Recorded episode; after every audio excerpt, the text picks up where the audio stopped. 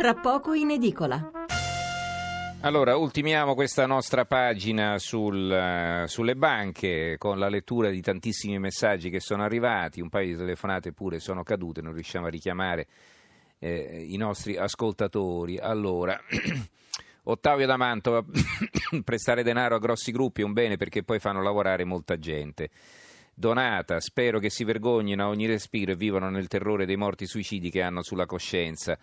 Martino Daudi nel colme che qualche furbante, furfante o furbastro di, questo, di questi pontifiche dà consigli di politica economica. Eh, ancora, eh, dunque, Roberto D'Ancona.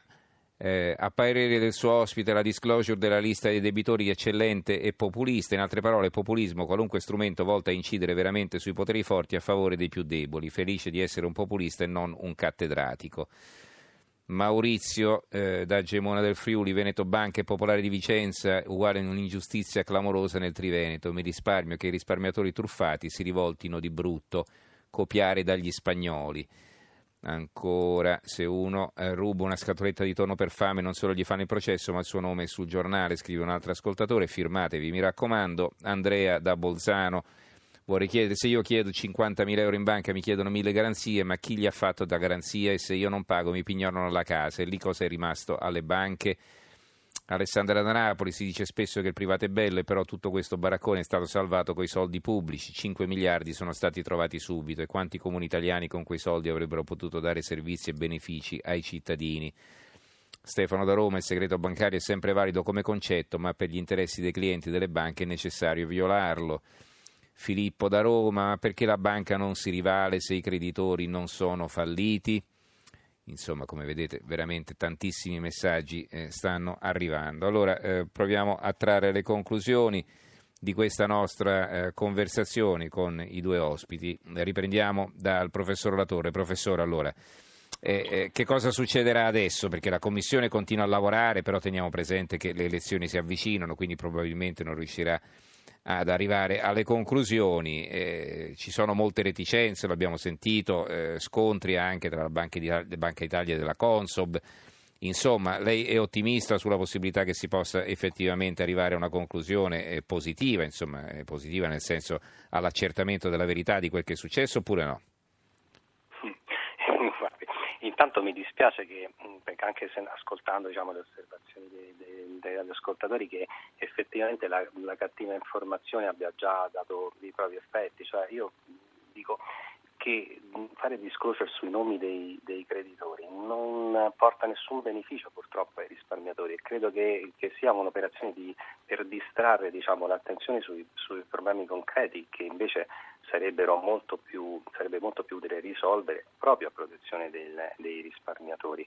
E quindi ricordo diciamo, le dinamiche che stanno avvenendo oggi in termini di vigilanza, vigilanza nazionale, vigilanza europea e soprattutto nei rapporti tra vigilanza nazionale e vigilanza europea, nello specifico tra Banca d'Italia e Banca Centrale Europea, e nella, nel tipo di vigilanza che si sta costruendo, si è costruita in questi anni per le banche e, ripeto ancora una volta, nella professionalità e nell'indipendenza degli amministratori.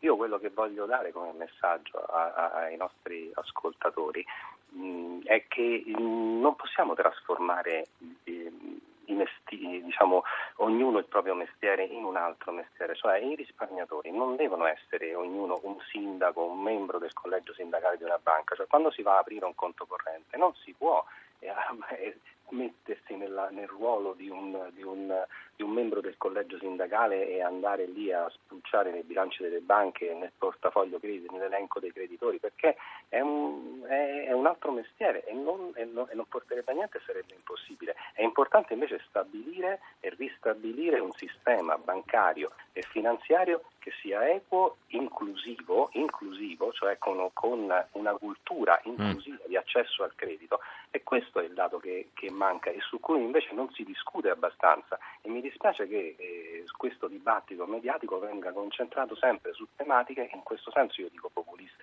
senza nessun disprezzo verso diciamo, il populismo in senso più, più alto. Vabbè, ma... voglio dire, politicamente c'è chi, chi, naturalmente soffia sul fuoco, ma insomma la gente è arrabbiata, ma non è populismo, è semplicemente che ha ottimi motivi per esserlo, insomma, no? Ah, ma certamente che ha eh. ottimi motivi per esserlo, però ha ottimi motivi per esserlo, non con... La sentiamo poco, la voce si allontana. Dicevo, ha, ha molti motivi per essere, ce ne sono anche degli altri che non abbiamo potuto discutere questa sì. sera, però il tema di fondo è un tema culturale e di eh, vigilanza. Il tema culturale è che purtroppo, a mio avviso, c'è ancora una lunga strada da fare perché ci possa essere una, una classe dirigente, una classe manageriale nel sistema bancario e finanziario italiano mm. che possa portare all'altezza. avanti mm. un, no, no, che possa, non all'altezza, ma che possa portare avanti davvero un discorso di finanza inclusiva.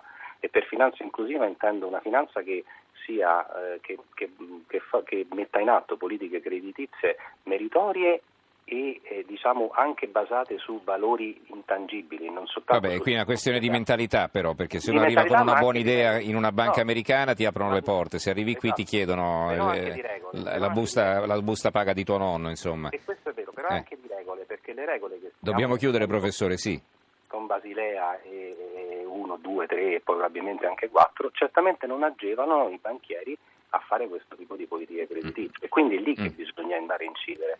Allora, sulla commissione di vigilanza, onestamente, eh, aspettiamo. 30 secondi, sì. Mi sembra, mi sembra diciamo, un esercizio importante di confronto, spero, spero che questo confronto ritorni in ambiti come dire, eh, più dialettici e più mm. consoni anche alle istituzioni, perché le istituzioni sono le prime che devono dare il segnale di quello che deve essere il livello dell'interazione e del dibattito mm. dialettico. Allora, abbiamo lasciato in silenzio Federico Nicoletti per un bel po' di tempo, eh, ti ridò la parola Federico. Allora, intanto voglio chiedere anche a te, eh, insomma, se c'è ottimismo, voi state tastando il pozzo anche dei risparmiatori truffati, fregati, eh, se c'è ottimismo eh, su, sulla possibilità di eh, rientrare eh, dalle perdite, eh, di, di, vedere in qualche modo i responsabili eh, di, questo, di, questi fallimenti appunto pagare in qualche modo per gli errori commessi, oppure se c'è la solita sfiducia per cui alla fine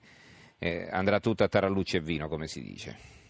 Ma eh, dai processi eh, vedremo, eh, probabilmente i processi si celebreranno sia su Veneto Banca che la Popolare di Vicenza. La vedo più difficile sulla possibilità dei risparmiatori di, di ottenere dei risarcimenti che sono stati comunque bloccati dal decreto. La, la politica, si parlava della, della Commissione, mi sembra intanto rilevante comunque il contributo di, di trasparenza che comunque è venuto dalla, dalla, Commissione, che per me era insperato all'inizio, per esempio sull'aspetto della debolezza dei controlli. Se dalla Commissione ci aspettiamo una conclusione che faccia emergere una, una verità eh, organica, questo, questo non, non, credo che emergerà.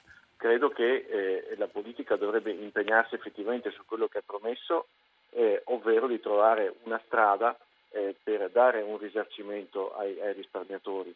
È una strada molto difficile, eh, perché implica tutta una serie di, di, di, di salti legali, insomma si tratterebbe qui di, vedere come riuscire a, a, a, combinare il risarcimento di quelli che restano comunque degli azionisti che aprirebbe un precedente enorme e riuscendo comunque a, eh, a far valere il principio della, della restrizione truffata. Certo, questo dovrebbe essere l'impegno che la politica si prende eh, eh, di fronte a, a dei risparmiatori che hanno perso tutto e resta poco tempo e speriamo che questo venga avanti nel poco tempo e non resti solo una promessa elettorale per evitare eh, quello che temono tutti, ovvero dove va uh-huh.